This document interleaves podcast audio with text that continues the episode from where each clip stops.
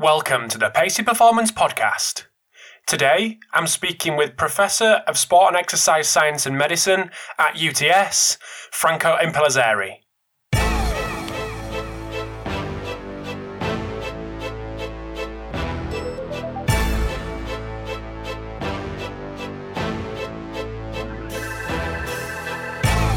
Tuning in to this episode of the Pacey Performance Podcast. So I am absolutely delighted to welcome a legend in sports science in Franco Impellizzeri. So in this episode, we discuss um, some of the things, some of the dogmas that Franco intends to challenge, having uh, been back at UTS for the last um, six to eight months. Um, some of them been worst case scenario, tactical periodization, um, and training load for injury prevention. Within that, we discuss um, the acute chronic workload ratio, which anyone that follows Franco on social media will know that he has challenged a couple of people um, over the last couple of months um, with regards to the acute chronic. So, really interesting chat with Franco, and I'm sure you'll get so much out of it because it brings a, a really fresh perspective on a couple of the um, topics that have been discussed quite heavily on the podcast. So really uh, appreciative of, of, Franco coming on and giving his honest, um, honest feedback and honest uh, opinion on quite a lot of the, the stuff that we uh, that we chat about in this episode. So I'm sure you'll get a lot from it and enjoy the podcast with Franco. This episode of the Pacey Performance podcast is sponsored by Hawkin Dynamics the world's first wireless force plate testing system. So, the Hawkin Dynamics system is built around what coaches want so they can test in the real world and not just in the lab. So, you're able to capture reliable data on all athletes in a matter of minutes and monitor progress from their cloud based system from anywhere in the world. So, as I've mentioned, the Hawkin Dynamics force plates are wireless, which means they're portable, and they're also trusted by teams at a number of different levels in a number of different sports. So, integrating force plates into your athlete monitoring system uh, could not be easier and more affordable. So, if you want to get to know a little bit more about Hawkin Dynamics or actually see their plates in action, head over to the website, uh, which is hawkindynamics.com, um, which you can, I mean, you can also schedule a demo and follow them on Twitter at hawkindynamics. This episode of the Pacey Performance Podcast is sponsored by iMeasureU. So, iMeasureU is used by leading biomechanist researchers worldwide to capture and compare multi limb inertial data in the field. So, iMeasureU recently released IMU Step, which is a dual sensor and app for lower limb load monitoring uh, and helps practitioners optimize return to play for running based sports. So, unlike GPS, IMU Step focuses on lower limb musculoskeletal load and works via two very small synchronized high frequency Tibia 1 sensors which quantify three things the intensity of each step an athlete takes, precise left and right lower limb asymmetry, and cumulative tibial load. So iMeasureU is now part of Vicon and works with military, pro, and collegiate coaches and athletes from around the world. So if you want to get more information and know more about iMeasureU, head over to the website iMeasureU.com or follow them on Twitter or Instagram at iMeasureU. So without further ado, over to the episode with Franco Impellizzeri. Thanks for tuning in to the Pacey Performance Podcast. So, this morning I am delighted to welcome Franco Impellizzeri, who is the Professor of Sport and Exercise Science and Medicine at UTS. So, welcome to the podcast, Franco. Hi, Rob. Thank you for the invitation. Absolute pleasure. Thanks for giving up your time, mate. Um, so, anyone that doesn't know who you are, it'd be great to get a little bit of a history lesson on your background, your couple of transitions that you've made, and how you've ended up at UTS. Uh, okay. So I'm a sports scientist, but I, I would say I'm a coach inside. and I have a PhD in sports science, but I start my professional activity in sport in a private research center that basically was created by a multinational company to support teams and athletes sponsored by the company.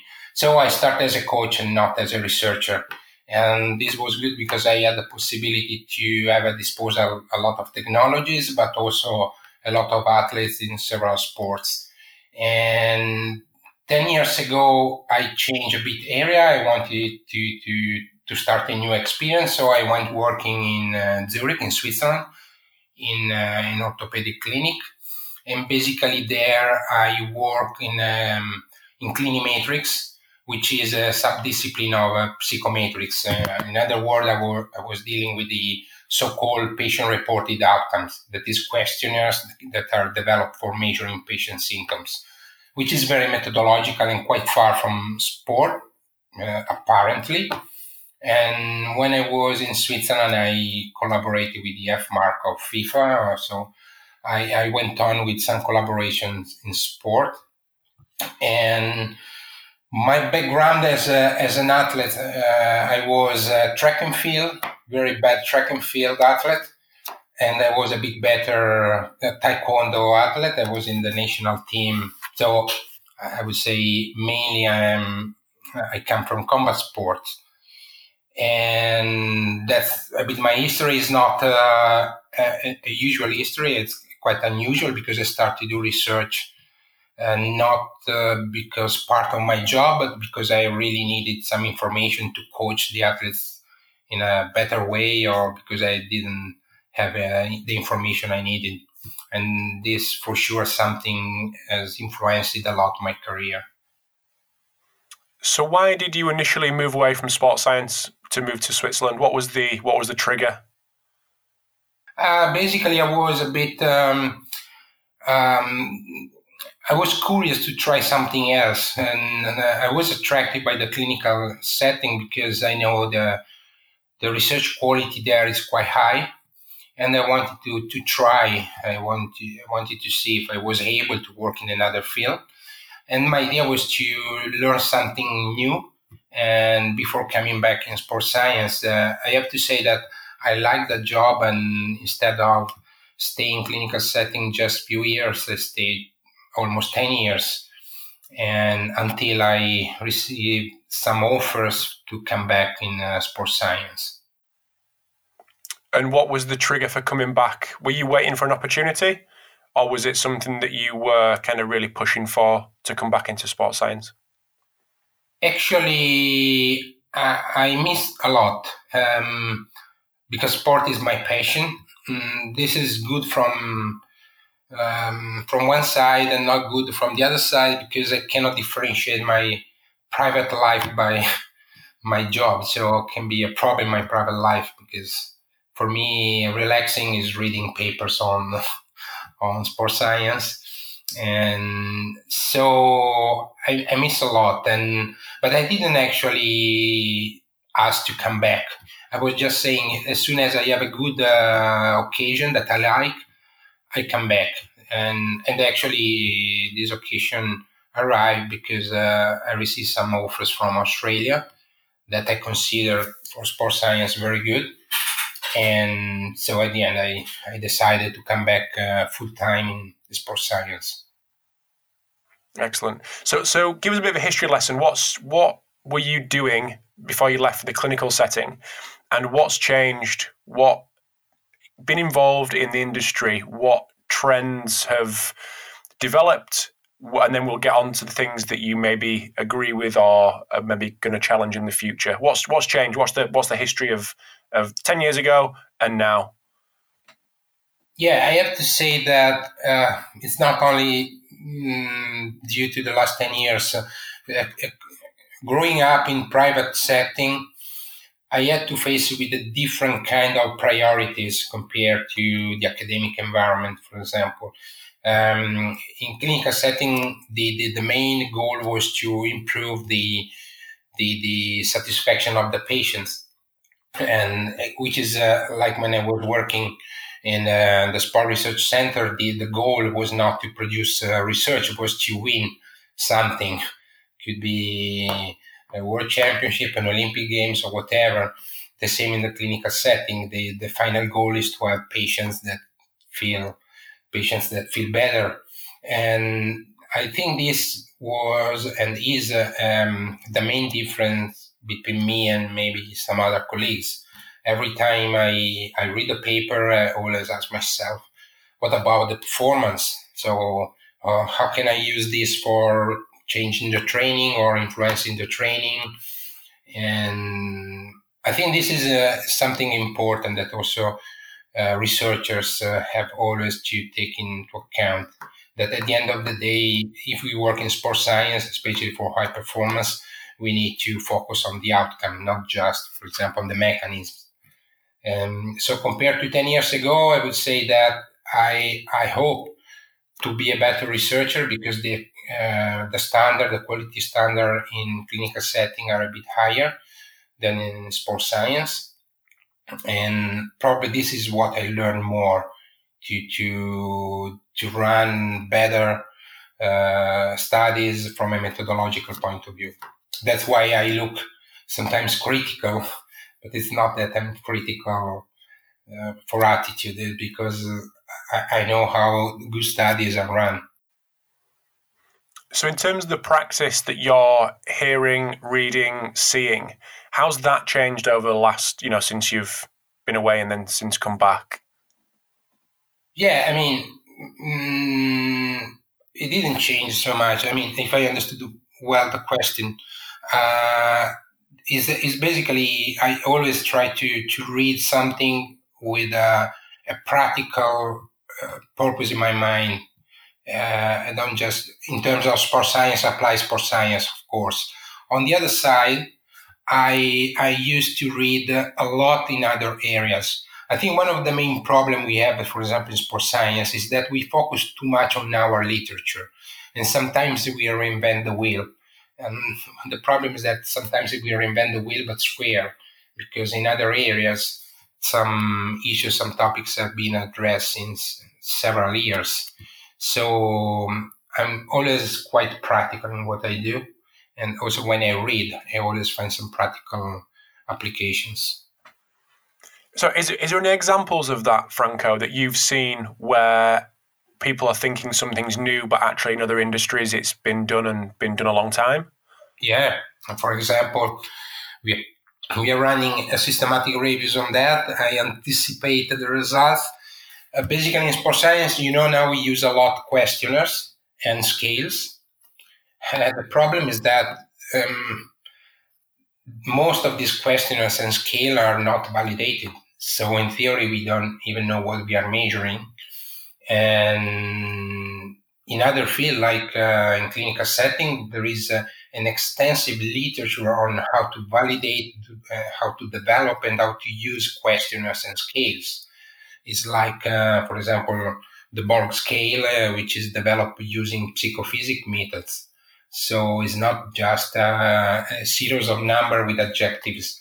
There is a specific, there are specific methods to develop these scales. And for questionnaire, it's the same. Now we mention often uh, about wellness, but we, we even don't know what wellness means. I mean, uh, before measuring something, we need to understand what we want to measure. So that's that's an example, and it's but we don't need to improve uh, the question. We don't need to do a lot. It's uh, it's enough to apply uh, what has been done in other fields. There are guidelines published where is written basically everything you need to know for developing good uh, instruments, but we mostly ignore. That's just an example because now I see questionnaires, well, wellness questionnaires everywhere. And based on our review, um, with the exclusion of a couple, uh, all the other instruments have been not validated at all. So in theory, you shouldn't use. That's the mm-hmm. point. Mm-hmm. So one thing I wanted to get your opinion on, and something that you've um, spoken quite a bit on recently, especially on on social media, was training load for injury prevention purposes. Do you just want to give us a bit of a, an overview on your thoughts on that as a as a kind of general theme, and then we'll dig a little bit deeper as we uh, as we go go on. Yeah, um, consider that um, I validated session RP in soccer almost more than 10 years ago, probably it's close to 15 years ago. But I never tried to see a relation between the training load and the injury. And there are two options. One is because I'm not smart, and that's possible.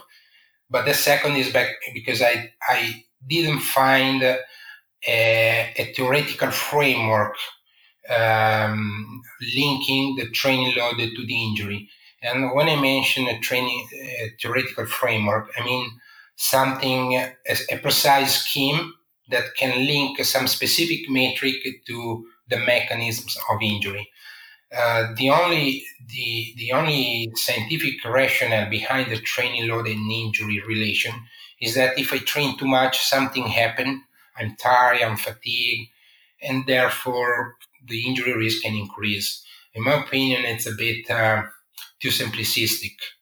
Um, you can say that despite this, there are studies showing a relation with training load, but what I'm saying in the last uh, period is that the studies uh, trying to find the relation between the training load and injury are mm, of, mm, let's say, not optimal quality. I want to be polite today. yeah. So, I mean, it's it's plenty of artifact. There are studies examining like like the last one published on soccer, where you can find almost more than 600 risk ratios or um, injury risk values. So the risk of uh, false positive is very high. The results are quite inconsistent. So you can find a study showing that uh, the chronic, high chronic load increase uh, the injury, another study high chronic uh, decrease. So it's quite confusing.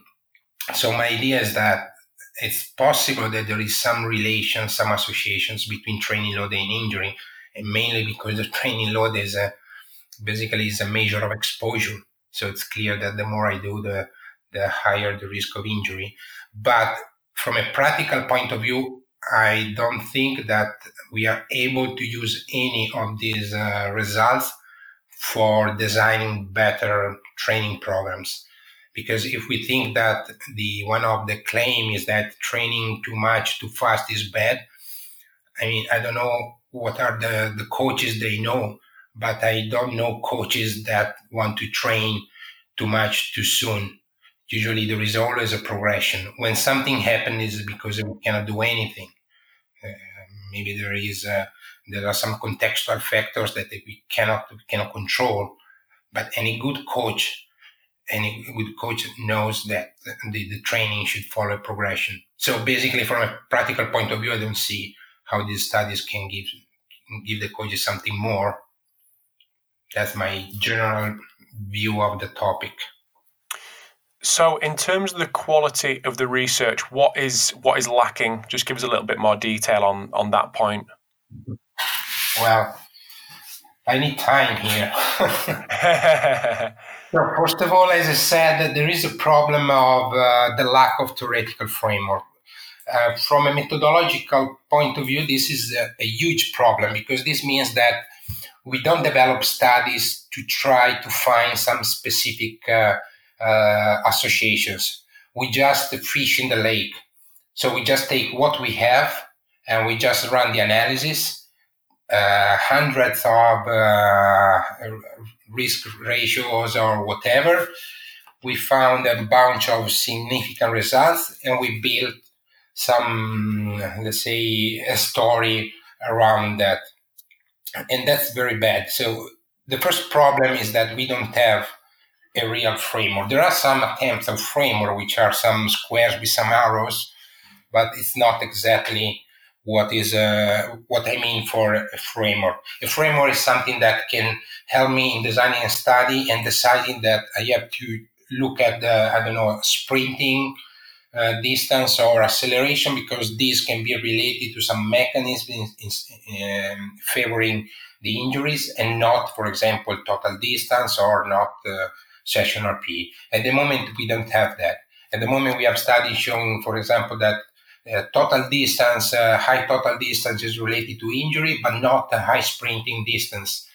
And I still, I'm still trying to understand why this is possible. And I suspect this this is an artifact. But that's just a, let's say, a generic, uh, a generic problem. The other problem is the matrix. We have a lot of matrix. We have uh, week-to-week variation, acute chronic ratio, uh, the low chronic uh, um, ratio, the low chronic acute chronic ratio. So all these combinations which uh, which are really not they don't have a real rationale behind.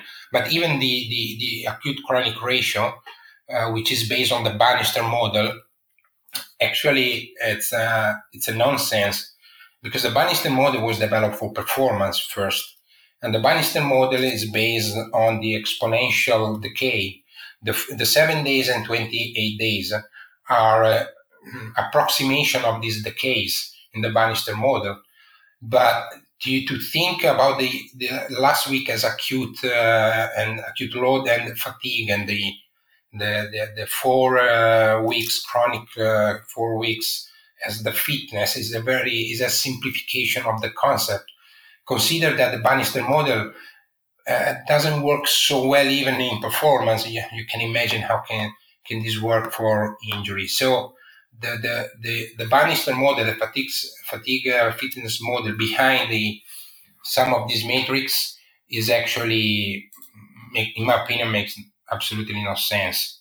I mean, it's, it's something that has to do with the performance and nothing with the with the any injury mechanisms and I'm not the only one to think uh, same. So as I said, we have all these metrics which are, in my opinion, questionable. questionable. We don't know the time windows. The, sometimes in some studies they use one week. Sometimes they try from one week to four week, and so they try all the combinations. And there is a study actually quite nice of Carey. They tried 30, uh, 336 different combinations and I still don't understand how to interpret these combinations. Sometimes it's three days combined with 21 days uh, that seems to predict, but again, I don't see the rationale behind that. The studies use uh, have the problem of using categories, and they they use from two to six categories. Again, how these categories uh, uh, are created and why we don't know and there are papers in which they try everything. So they use all the ratios, all the matrix. They try to combine uh, one week with two weeks, three weeks, and so on. So you can imagine the, the confusion coming from these studies. And that's another problem.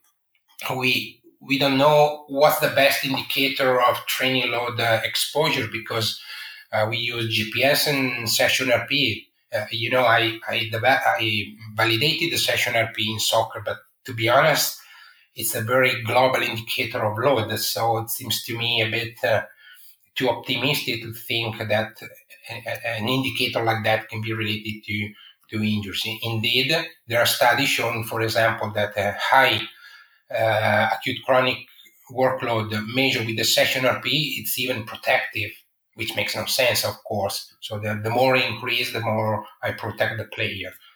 And the, for the GPS is, is exactly the same. We have plenty of matrix.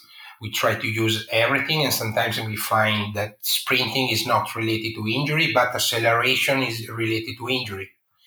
Again, I'm still waiting for someone explaining why this is possible.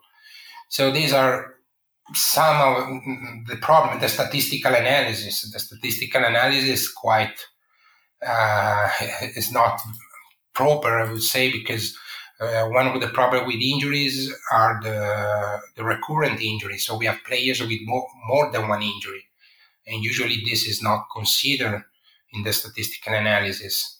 And I can go on, I can go on a lot, but that, just to say that there are a lot of problems in, in, in these studies. So, in terms of the acute chronic workload ratio. Why has it, in your opinion, why has it got so much popularity given the limitations that you've, a number of which you've just outlined? Uh, basically, because it's a nice concept, and I'm afraid that people uh, most of the time uh, even don't think too much what this uh, ratio means, which is just the how much the, the load increase. Of course, behind the, the ratio the, there is the theory of the um, fatigues, uh, fatigue and fitness um, model, and it's uh, it's an attractive it's an attractive matrix. uh, probably more attractive than the week to week variation that probably works exactly in the same way. But the problem is that the acute chronic ratio um, raises a lot of methodological problems. I don't want to enter too much in the statistics, but there is the group of uh, Lolli, Atkinson, and Batterham and co-authors that raise the problem of mathematical coupling and the spurious correlation. But they also raise another problem.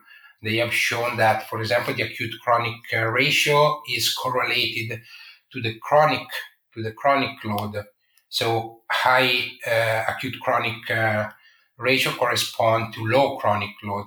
And that's, for example, one of the reasons probably why some studies show that the injury risk increase with a high chronic, high, high acute chronic ratio and low chronic load.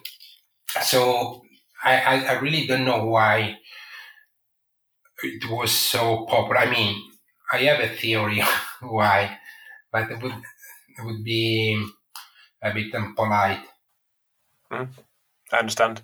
So, so where from here for the acute chronic workload ratio is there is there legs there, or should people are, are people in a position where they should move away from it completely? I mean, in my opinion, the acute chronic workload ratio doesn't give any any anything really useful but mainly problems other than the problems i mentioned about the spurious correlation and whatever and there is the problem of of um, for example that the because basically it's a percent change almost and for low chronic load the same absolute uh, increase correspond to a higher percent increase. And this was acknowledged by the group of Gabbett because in their studies, like in the last studies of Bowen, um, and the last studies of I'm not sure, but in several studies, they cut the workload, the, the yes, the workload, chronic uh, workload below one or two standard deviation because they have this problem that the same absolute change at low load correspond to a high percentage change. So my question is why I have to cut here and there because the acute uh, chronic uh, ratio um, cause this problem. I just don't use the, the acute chronic ratio. In my opinion, the week to week variation is more than enough. I don't see really the, the reason to, to, to go on with this acute chronic ratio. In addition, there is another study, a recent study that was presented as Sloan Analytics that have shown that when you use the acute chronic ratio without taking into account the scheduling of the of the team, this create uh, can create uh, mm, false positives or spurious relations. So I don't see any advantage, in my opinion. If we want to use something uh, reflecting the week to week change, I would just use the week to week change. It's easier, no problem of mathematical coupling, easy, easy to understand. And I would use the absolute change because in, in we are talking about training at the end. So the same uh, workload change is not the uh, the same percentage. Uh, if it's uh, in absolute terms different, is not the same for the human body. So just going to take a very quick break in the chat with Franco. Hope you're enjoying part one. So over in part two, we discuss a couple of other dogmas that Franco intends to challenge over the next couple of months and years. So one being worst case scenario, two periodization, and also tactical periodization. And then we finish off the chat with a bit of an overview of the publication that Franco released with Aaron Coutts on internal and external load 15 years on, which is a really nice way to end the podcast. But just before we do get into part two, I want to say a big thanks to Fatigue Science for sponsoring this episode today. So, Fatigue Science have exclusive access of the SAFT model, which is an algorithm developed by the US Army. And if you listen to my episode with Ian Dunican, you'll know exactly what I'm talking about. So, the SAFT model analyzes uh, a number of different factors in your sleep history to predict your fatigue for the day ahead. So, the alertness score indicates fatigue predicted effects on your reaction time, your lapse index, your mental output, all, all things that are obviously essential for the performance that you're going to undertake that day. So, as you can tell, it is much more than a sleep tracking device. However, it is a sleep tracking device, but not only does it track sleep, um, it considers the time you went to sleep, how well you slept, how much sleep debt you have, and even your local sunrise and sunset times. So, a really impressive bit of kit is the ReadiBand from Fatigue Science. So, if you are interested in getting to know a little bit more about Fatigue Science, head over to their website, uh, fatiguescience.com, but also follow them on Twitter at Fatigue Science. So, also sponsoring today's podcast is St Mary's University. So, St Mary's is internationally renowned as a leader in strength and conditioning education, and it was the first UK institution to offer an undergraduate degree in strength and conditioning. And its master's program, which I have been through personally and would highly recommend, was the first part time uh, distance learning strength and conditioning course in the UK. And it's the emphasis on the development of coaching skills and relevance of theory to practice which makes St Mary's stand out from the other courses that are out there. So, both uh, undergraduate and postgraduate courses are delivered in the purpose built state of the art Performance Education Centre. And anyone that's been to St Mary's will know what a fantastic uh, facility that is. And is taught by staff that are highly experienced coaches and expert sports scientists. And one thing that students are really on the lookout for now is universities' links with uh, professional sport, and that's definitely something that St Mary's has with their links with multiple football clubs across London in Chelsea, Crystal Palace, Fulham, but also uh, London Irish in rugby and Sutton Tennis Academy. They also embed students within the Royal Ballet Company and Royal Ballet, Royal Ballet School in London and this obviously helps students to obtain uh, necessary coaching experience to maximise their chances of gaining employment post graduation.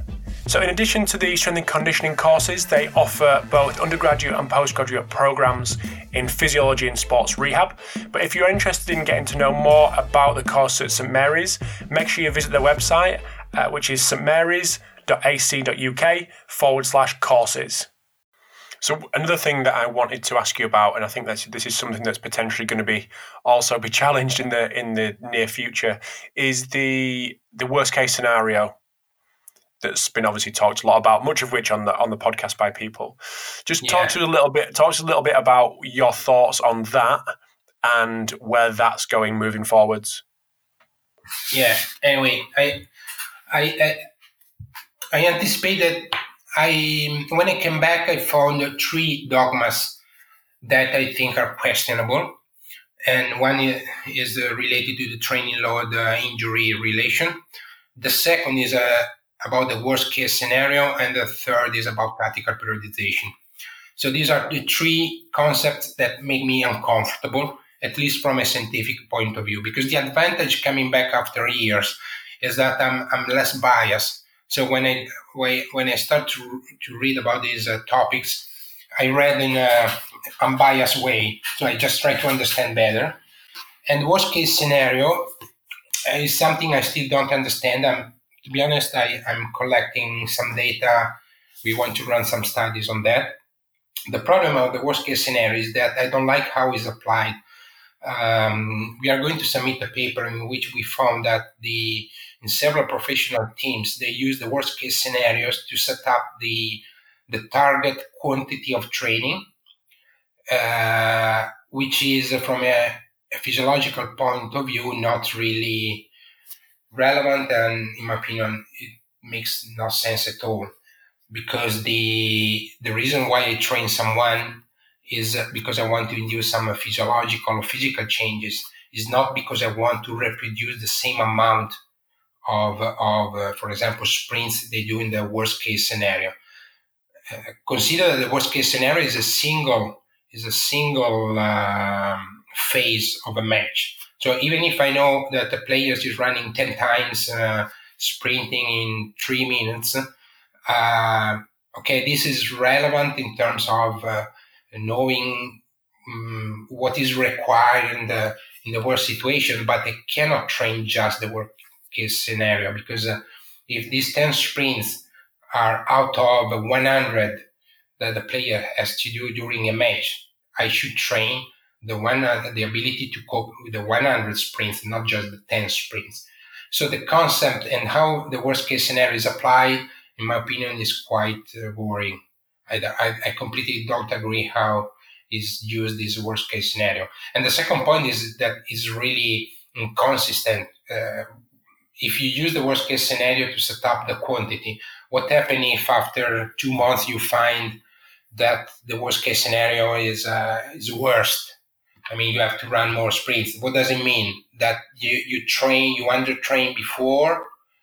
So there's really no no way to to to understand how is applying in this moment in several professional teams. So I'm really uncomfortable with this idea.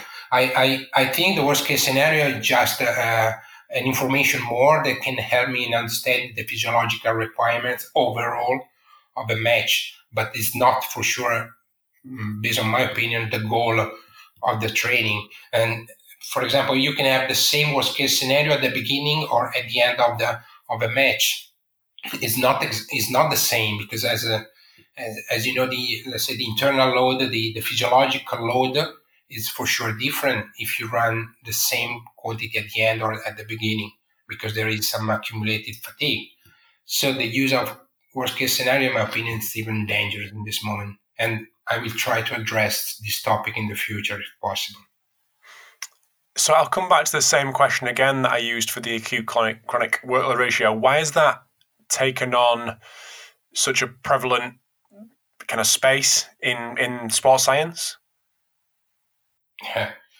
Because it was endorsed by a scientific journal, basically. that that's the main reason, in my opinion. Because uh, uh, between 2013 and 14, there were four metrics that have been proposed in the literature. One is the acute chronic ratio. It was proposed a week to week change in absolute terms and in relative terms. And there was another study calculating the, um, basically something similar to the worst case scenario, but using the four weeks before the acute uh, the acute week. And for some reasons, uh, the the the acute not some reason the the British Journal of Sport Medicine published papers and editorials where they promote the acute chronic ratio, and that's probably the reason why it became so popular. And you know that mm, on the on the social media, uh, you can see a lot of times reported the the, the graph showing the U shape uh, uh, published on the editorials. So I think that this contributed in an important way to the to the popularity of the acute chronic ratio. So third and final um, dogma that has kind of you've been thinking a lot about in, is is the is common periodization. Do you just want to talk to a little bit about that and where your head's at with that and why why you're thinking the way you do and what the potential future is for this area? You mean for the periodization? For periodization, correct. Yeah, yeah, yeah. No, uh, one of the good things when I arrived here in uh, uh, in Australia and UTS uh, is that one of my colleagues is uh, the name is Job Fransen. He's an expert in skill acquisition, and I was really curious.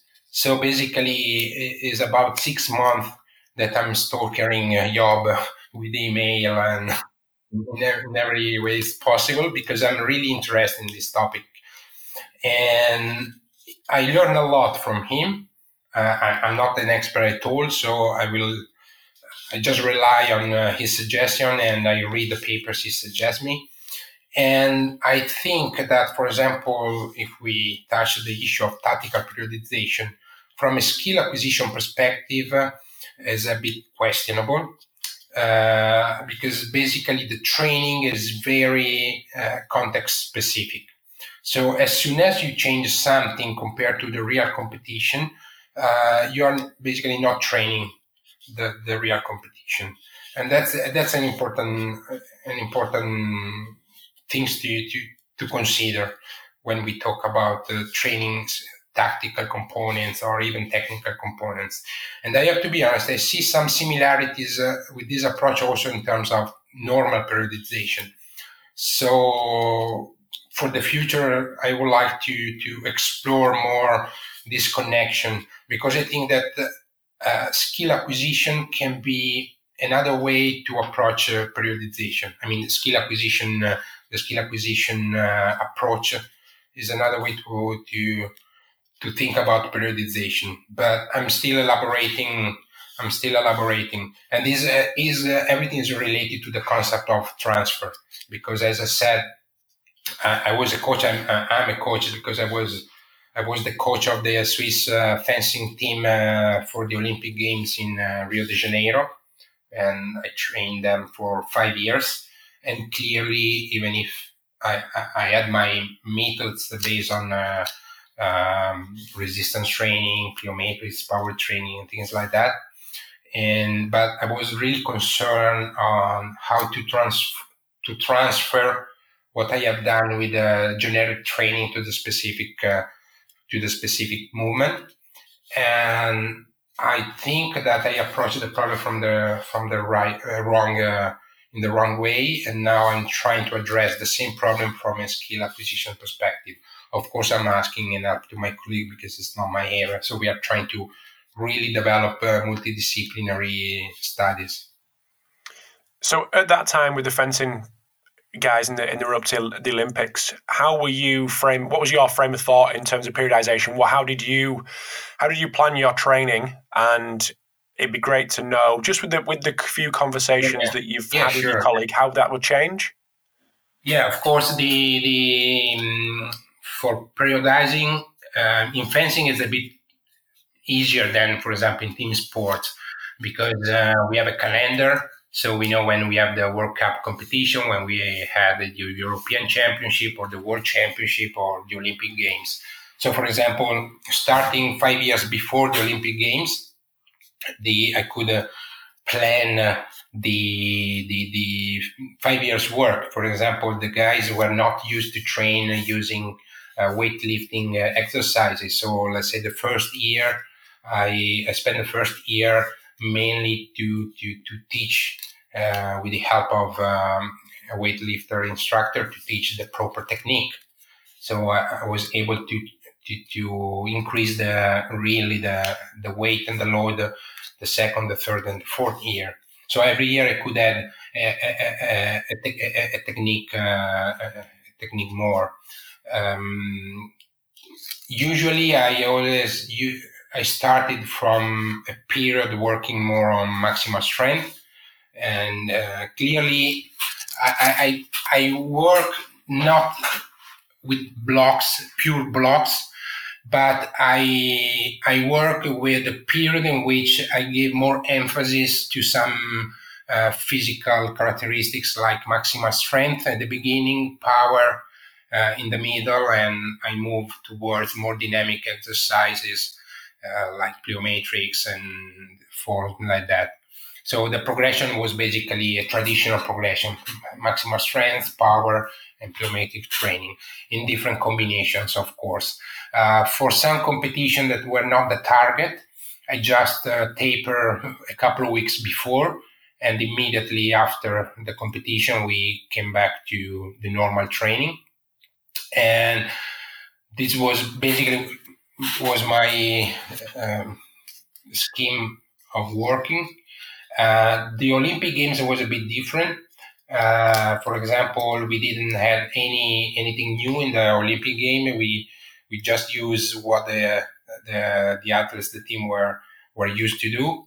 We didn't want to to change too much, and we work uh, a lot on power and we periodize in terms of more in terms of uh, tactical and technical training and I would say that that's one of the characteristic of my work. I always give the, the, the priority to technical and tactical training. So for for having a good technical training, you don't have to be tired. So I try to avoid fatigue for uh, technical and tactical training.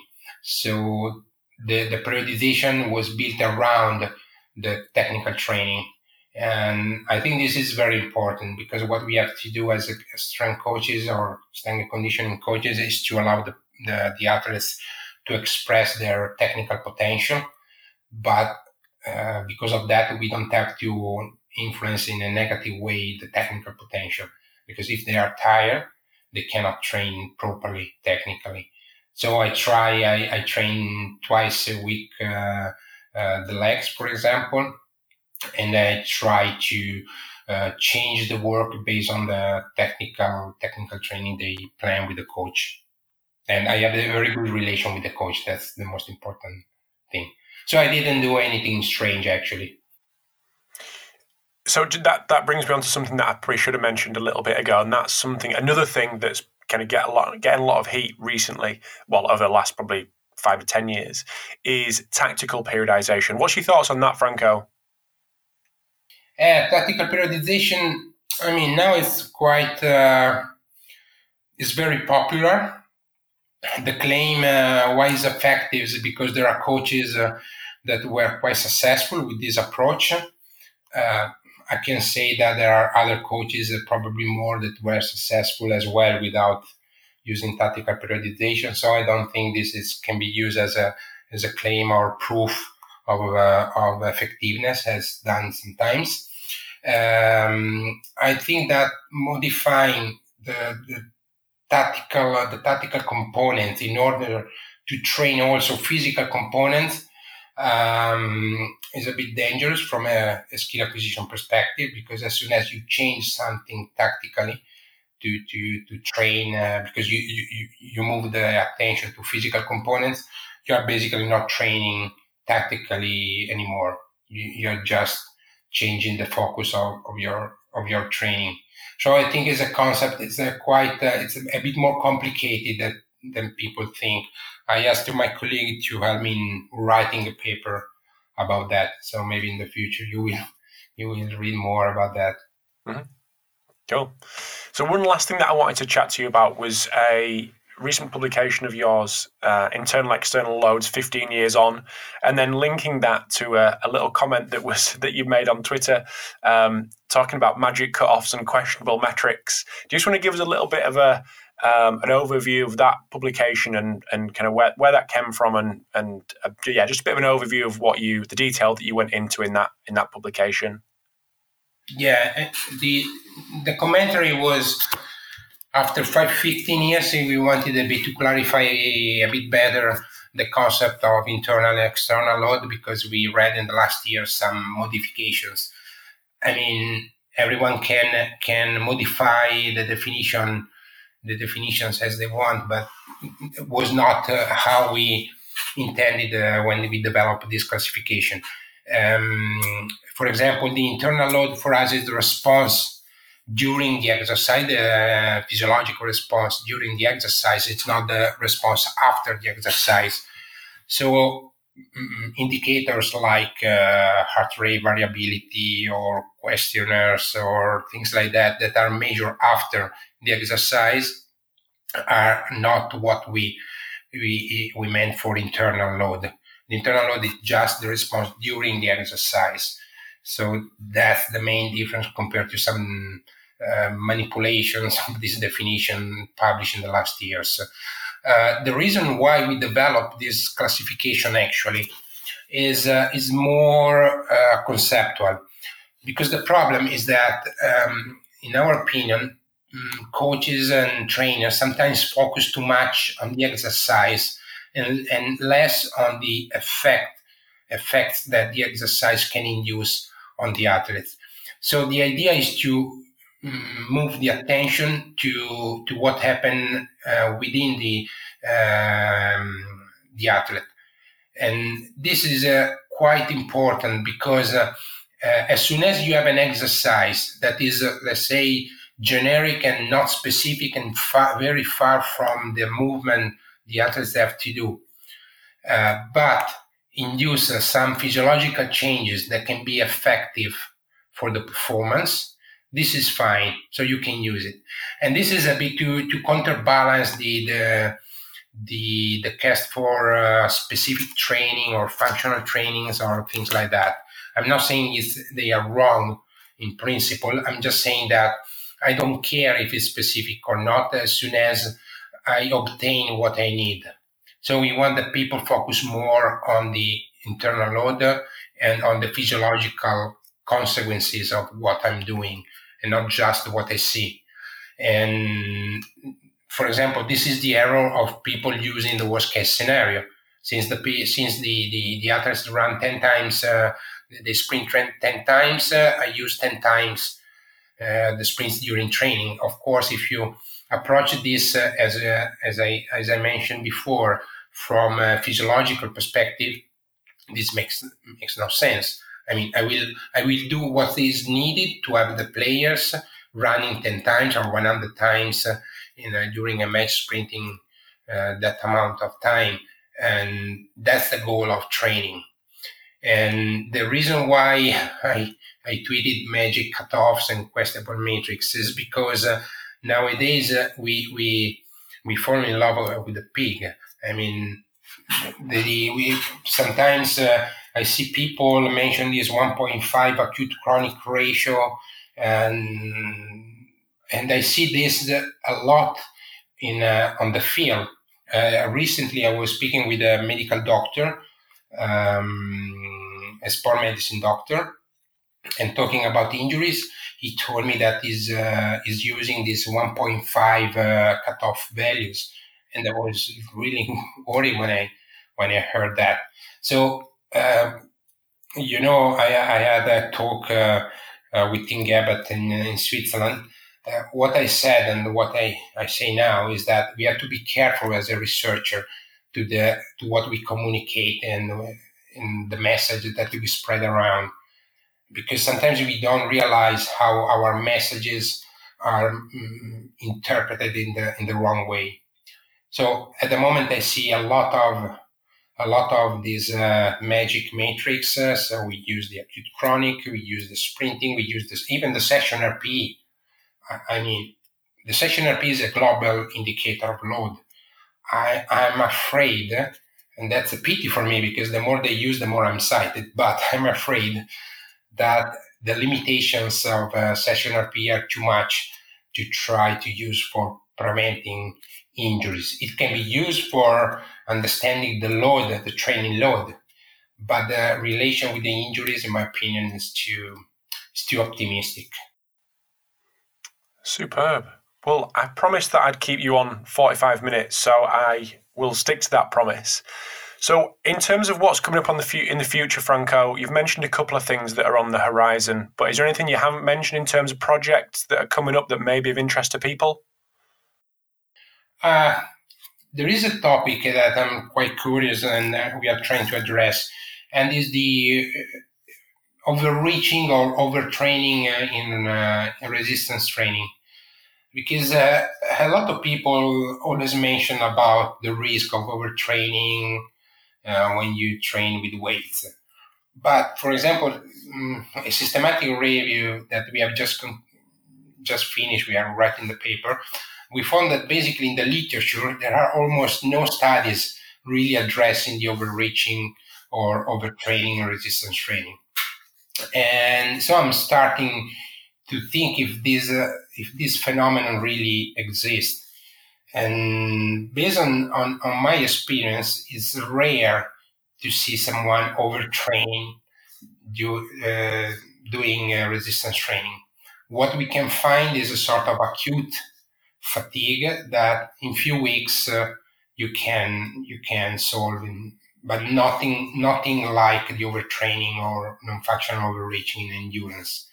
So th- this is a topic i'm quite curious and i have a lot of friends for example who are bodybuilders and they commonly experience symptoms of uh, overtraining or overreaching but these are mainly related to the caloric deficit so when they are dieting, preparing competition, they they feel these symptoms. So I think again that is not related to the to the overload, but is more related to the to external factor like uh, diet.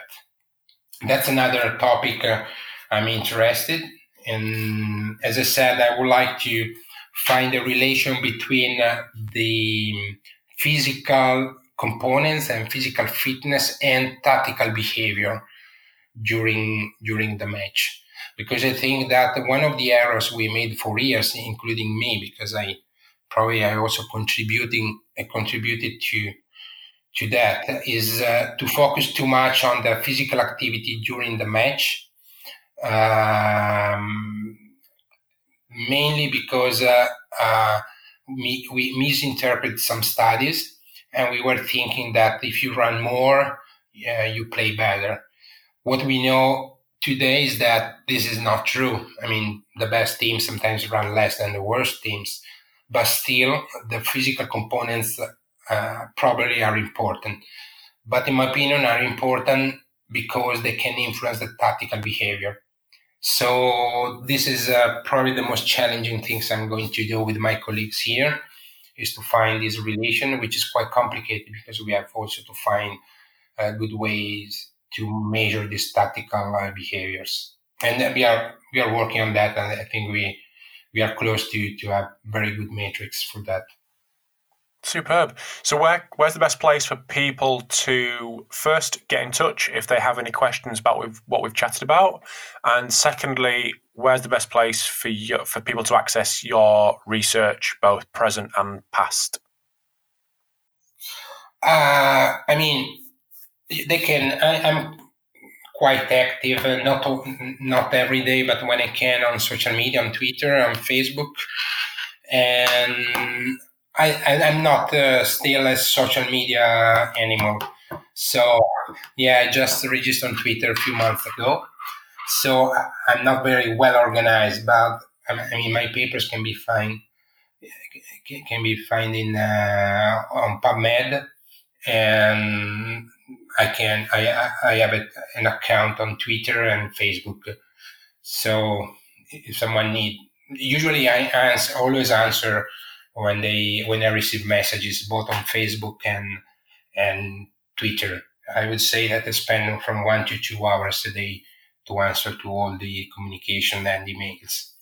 So if they need to contact me, I'm happy to to help if I can, and they can use the the social the, the traditional social media.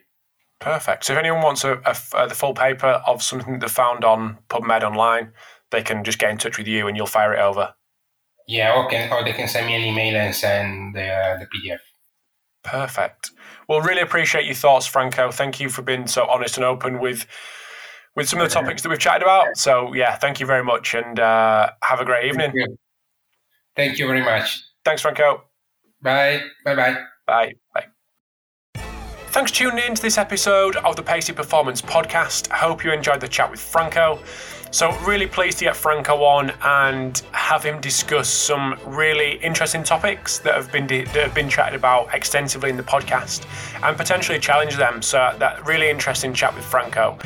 So, big thanks to Hawkin Dynamics, to iMeasureU, Fatigue Science, and St Mary's University for sponsoring this episode today really cool guests coming up over the next couple of weeks from people involved in youth development to involved in um, different sports, from rugby to football to uh, senior lecturers in universities. So, hopefully, a whole spectrum of people coming up over the next couple of weeks and months. So, again, thanks for tuning in. Press subscribe on your chosen podcast player, and I will chat to you next week.